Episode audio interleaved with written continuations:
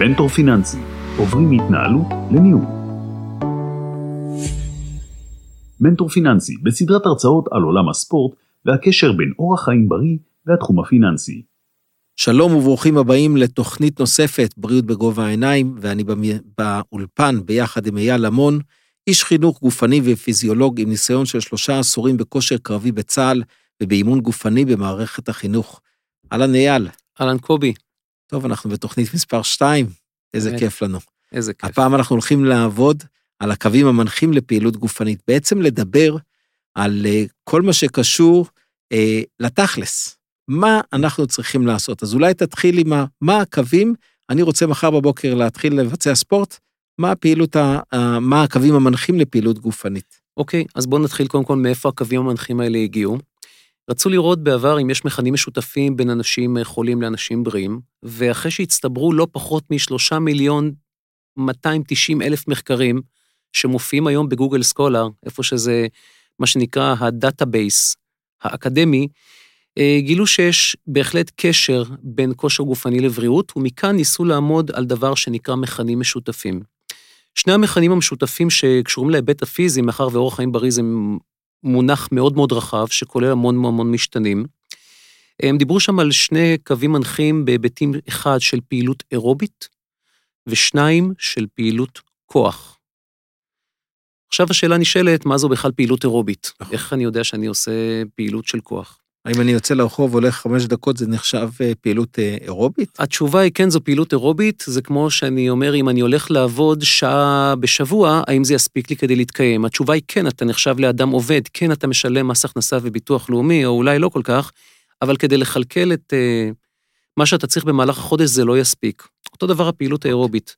למעשה פעילות אירובית באה מהמילה אירובי, שזה בפירושו ביוונית אוויר, ואירובי זה אומר פעילות שבה אני משתמש בחמצן לצורך אספקת האנרגיה שלי. אבל כדי שהפעילות לא תהיה רק פעילות אירובית, ופה אנחנו מבחינים בין שני מושגים, בין פעילות אירובית לאימון אירובי, אז הקווים המנחים מתייחסים בעיקר לאימון האירובי, שהוא מתבצע באחוז מדופק מסוים, שהוא הדופק המרבי שאליו אני יכול להגיע. אז בוא, בוא תן לי אולי ככה, כי כן. אנחנו, עוד פעם, זה חשוב לי, כי בסופו של דבר אני רוצה שאנשים הכי שלא מבינים בספורט mm-hmm. יבינו, כי הרבה פעמים אנשים שחיים את הספורט וכולי מבינים דופק ומרבי וכולי. כן. תכלס. אז כמה זמן בוא נעשה... אני, אני צריך, אם אני הבן אדם הפשוט... הכי תכלס. מה אני צריך מבחינת okay. אוקיי. זמן? 150 דקות, 200 דקות, אה, מה, מה אני צריך? אוקיי, okay, אז הקווים המנחים מדברים למעשה על 150, לצבור 150 דקות בשבוע okay. אוקיי. של אימון אירובי, לא פעילות אירובית, אימון אירובי, שבו דווחי הדופק שלי נמצאים לפחות ב-70% מהיכולת המרבית של הלב שלי לפעום, וזה מונח שאנחנו חייבים להבין אותו, כדי שהמושג באמת ייקרא אימון אירובי ולא סתם פעילות. Oh. כשאנחנו מדברים על אה, דופק מרבי, אנחנו יודעים שהוא משתנה שנקבע גנטית. זאת אומרת, לכל האנשים בגיל 50 יהיה פחות או יותר דופק מרבי, בנוסחה פשוטה של 220 פחות הגיל, לא כל כך מדויקת, אך היא פשוטה ליישום. אוקיי. Okay. ואם לצורך העניין אה, בחור בן 50 או בחור בן 40, למשל 220 פחות 40, אנחנו צופים מהמילה חיזוי, שהוא יכול להגיע מקסימום ל-180 פעימות לב בדקה. כדי שהוא יהיה במצב שהוא באמת עובד בצורה אירובית, אנחנו מנחים אותו לפחות ל-70 אחוז מ-220 פחות הגיל שלו, בואו נחזור לדוגמה של האדם בן 40. 70 אחוז מ-180 זה 70 ועוד 56, 126 פעימות לב בדקה. אוקיי. Okay. זה למעשה הטווח התחתון שבו האדם צריך להיות כדי לקבל את האפקט ואת התמורות המתקבלות מאותו אימון אירובי שיש לו השפעות נרחבות, עליו דיברנו בפודקאסט אחר. אבל כשאתה מדבר איתי על 150 דקות, האם זה אה, במצטבר? האם 150 אה, דקות אני צריך אה, חמישה אימונים של 30 דקות? או... שאלה מצוינת. אני לא בטוח שלאשתי היה אכפת באיזה סוג של שטרות הם מביא את הכסף הביתה. אוקיי. בסוף אנחנו מסתכלים על הטוטל. 150 דקות צריכות להצטבר, אך חשוב מאוד שכל אימון לא יהיה פחות מ-10 דקות, וגם אין שום צורך לעשות אימון מעל שעה, אלא okay. במצבים מסוימים שאנחנו מתאמנים למאמצים שדורשים מעל שעה פעילות. האימון צריך לכלול לפחות 10 דקות, ולאט לאט להעלות את משך האימון, כי יש תמורות שונות לאימונים שהם קצרים, לעומת אימונים עצימים, אך זה אנחנו נשמור להזדמנות אחרת. התשובה היא, לפי הגופים המנחים הבינלאומיים, 30 דקות לצבור. חמש פעמים בשבוע, זה הקו המנחה. ובתור התחלה, למי שקצת קשה, אז הוא יעשה גם 10 ו-15 ברור. ויעלה ל-20, כי ככל שהאימון מתמשך, יש לו אפקט אחר, ובהמשך יש אנשים שיכולים להרשות לעצמם לעשות רק 20 דקות שלוש פעמים בשבוע, אבל זה בתנאי שהם עושים אימון בעצימות מאוד מאוד גבוהה. ובשביל זה צריך להכין את הגוף. זאת אומרת, יש פה עניין של אפקט בין הנושא של העצימות לנושא של אמת. הזמן. אמת. זה כמו, אבל זה כמו להביא משכורת בחודש של אנשים שמרוויחים המון המון כסף לשעה, הם לא צריכים לעבוד כל כך הרבה ברור. שעות, אבל כדי להגיע לרמה שאתה מייצר הרבה הרבה כסף לשעה, זאת. רמת מומחיות, והיא ברור. דורשת הרבה, תהליך מאוד מאוד ארוך בדרך. עכשיו, אתה דיברת על העניין של בעצם אימון אירובי, שזה בעצם סיבולת, אבל ציינת את העניין של בעצם אימוני כוח. אמת. אז אולי טיפה תגיד לי מה ההבדלים ביניהם, מה... אימון כוח, אה, אם נתקן את המונח, הוא נקרא יותר היום אימון התנגדות. מאחר ואימונים אירוביים יש להם השפעה על מערכת הלב, על מערכת הריאה, על כלי הדם שלנו, ופחות על כלל מערכות השרירים של הגוף שלנו, אימון כוח בא להשלים את מה שהאימון האירובי אינו נותן. אימון כוח או אותו אימון שקראנו בצורה מדויקת יותר, אימון התנגדות, הוא אימון שבו אנחנו מפעילים את כל שרירי הגוף שלנו בהתאם לתנועות שאותם שרירים יודעים לבצע. כי אימון האירובי שלנו הוא די אימון יחסית רוטיני, חוזר על עצמו, והוא לא תמיד מפעיל את השרירים כמו שהם צריכים לפעול. ואם אנחנו רוצים להגיע ש... למצב שבו אנחנו מעלים את מסת השריר שלנו ומתחזקים, לזה נדרשות התנגדויות יחסית קצרות, עצימות, עם משקלים, כדי להגיע למצב שהשריר ירצה להגיע למצב שבו הוא גדל, מה שנקרא בשפה המקצועית היפרטרופיה. זאת אומרת, אתה מדבר בעצם על אה, חדר כושר, משקולות, או שאני יכול לבצע גם אימוני אה, כוח, נקרא לזה.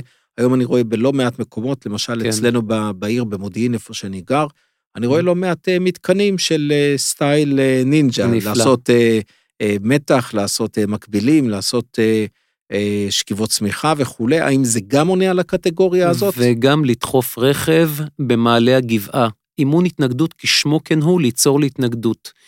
אה, יש משפט מאוד יפה שאמר פעם ליאונרדו דה וינצ'י, nature will always be stronger than any substitute a man can offer. הטבע לעולם יהיה חזק יותר מכל תחליף שאדם יוכל להמציא. חדרי הכושר ענו על צורך של אנשים שלא אוהבים להתאמן בחוץ, בכל מיני מכשירים ולהמציא תרגילים, אבל אין ספק שאפשר לעשות אותו בכל מקום, בבית, בחצר, בחדר הכושר, בים, you name נפלא. it. אז חברים, קודם כל, צאו החוצה. הטבע צאו קורא החוצה. לכם ספורט, הליכה, ריצה, לעלות מדרגות, אה, אה, לעשות מתח, אה, מקבילים, לבצע פעילויות, לעבוד גם בגינה. אז זה פעילות שאני עושה בהחלט. והיא היא נהדרת. בהחלט. אז אה, בוא נחזור שנייה אחת לאירובי, כי אני יודע שזה אחד הנושאים שהם אה, הכי מעניינים, ואנחנו רואים יותר ויותר אנשים רצים ורוכבים על אופניים וכולי. על איזה אה, איברים בעצם הפעילות האירובית אה, משפיעה. אין לי ספק על הלב, אבל אה, בטח יש אין עוד דברים. ספק שאם אנחנו מסתכלים על מה זה בעיקר משפיע, אנחנו נלך תמיד למשולש החיים, אנחנו נחזור למה שמציל אותנו ומה שדואג לנו שנחיה כמה שיותר.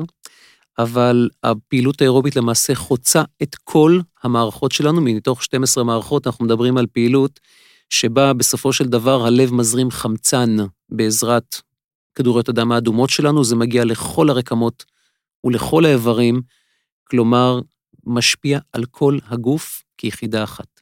חברים, סם החיים שלנו זה החמצן, והוא מובל על ידי אותן. כדוריות, הספורט מניע אותו, וכמובן אין ספק שאחרי שמסיימים את הספורט, התחושה היא נפלאה, כנראה באיזשהו מקום אה, הגוף אומר תחושה. תודה על, על כל מה שהבאנו לו. אמת. אבל כשאתה מדבר בעצם, אמרת על העצימות הזאת, ובעצם כן. אמרת 70 אחוז, ונתת גם נוסחה של 220 פחות כן. הגיל, 70 אחוז זה הרף התחתון. אמת. אני עושה את זה יותר פשוט, עוד פעם, לצורך המאזינים. אם הגיל שלכם הוא לצורך העניין 50, ו-220 זה פשוט נוסחת 50, אצבע, פחות 50, 170, 70 אחוז. 70, בסביבות 150, 100 ו... 15. בדיוק, אז 115, 120 זה הרף התחתון, אמת. וזה הטווח שבעצם אתם אה, צריכים לשמור. אה, רוב האנשים שלא מכירים, יש היום לא מעט אמצעים לש- למדוק את הדופק, שעונים אה, יחסית פשוטים, אפליקציות בטלפון. גם כאן יש המון המון טכנולוגיה, ואפשר לעשות את זה בצורה מאוד פשוטה, פשוט לצאת לפעילות שבה אנחנו מצליחים להיות בקצב הגבוה ביותר שאנחנו מצליחים, ועדיין לנהל שיחה עם מי שנמצא לידינו, או עם עצמנו, כדי לראות שאנחנו נמצאים בטווח האירובי, כי ברגע שחצינו את הטווח האירובי, הנשימה לאט לאט נעתקת נכון. מאיתנו, הגוף משדר על מחסור בחמצן, ואם אנחנו מצליחים לנהל שיחה תוך כדי, כנראה שאנחנו בטווח האירובי. טוב, אז אה, הנה, אייל מרכז. זה נקרא דטוק טסט, או מבחן הדיבור. אז קודם כל, אני שוב כן. פעם, אני אשתף. החלטתי, אני משתדל לעשות ספורט, והחלטתי שאני מתחיל לרוץ, אבל לא בהיסטריה. ובפעם הראשונה שרצתי שלושה קילומטרים עם חבר, הרגשתי שאני לא מסוגל לדבר מילה אחת. כנראה שהיית בטווח האירובי וקצת מעליו. לגמרי, כן. ואחרי, אני חושב, שניים, שלושה, ארבעה, ארבע פעמים שרצנו, ופתאום מצאנו שאנחנו מצליחים לנהל שיחה תוך כדי באמת, ריצה. הגוף מגיב. אז אה, לגמרי אני מבין מה שאתה מדבר. כן. אה, אייל, שוב, תודה על פרק מרתק. תודה רבה, קובי. שהכניס אותנו לעניין של השילוב בין האירובי לכוח, הראה לנו והסביר לנו כמה זה פשוט לצאת ולעשות גם בחוץ, לפני שאנחנו משתמשים או רוכשים אביזרים יקרים, יש לנו את כל האפשרויות. כל פשוט, זמין ונוח. לגמרי. תודה. תודה רבה. מרתק. תודה, קובי.